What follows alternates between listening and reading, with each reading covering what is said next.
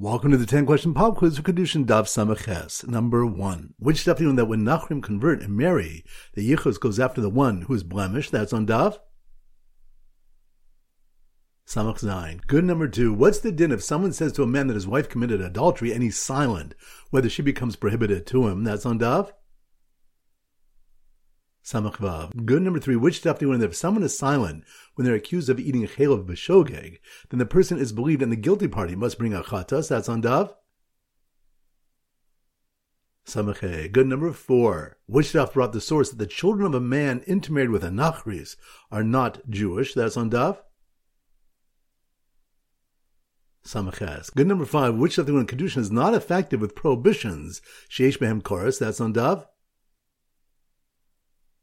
Samach Zayin. Good number six, which Daf Malchok is about the mikvah which is found to be deficient, and whether we infer from a balmum or a chalal, that's on Daf. Good number seven, which Daf do we discuss what the case is in the pasuk of if a man has two wives, one beloved and one hated, that's on Daf. Good number eight. Which of them when the Rebbe ben Yaakov says the minimum stage for taking truma is when it reaches the stage of shachas, that's on Daf. Samach Beis. Good number nine. Which of the one that the source that Kiddushin is ineffective for a Shifcha is the Pasuk Shvu Po Imachamor. Stay here yourselves with the donkey. That's on Daf.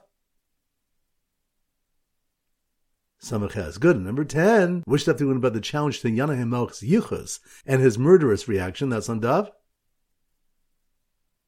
Samach Vav. Excellent. That concludes today's pop quiz. This is Rabbi Ram Goldhar wishing you a great day and great learning.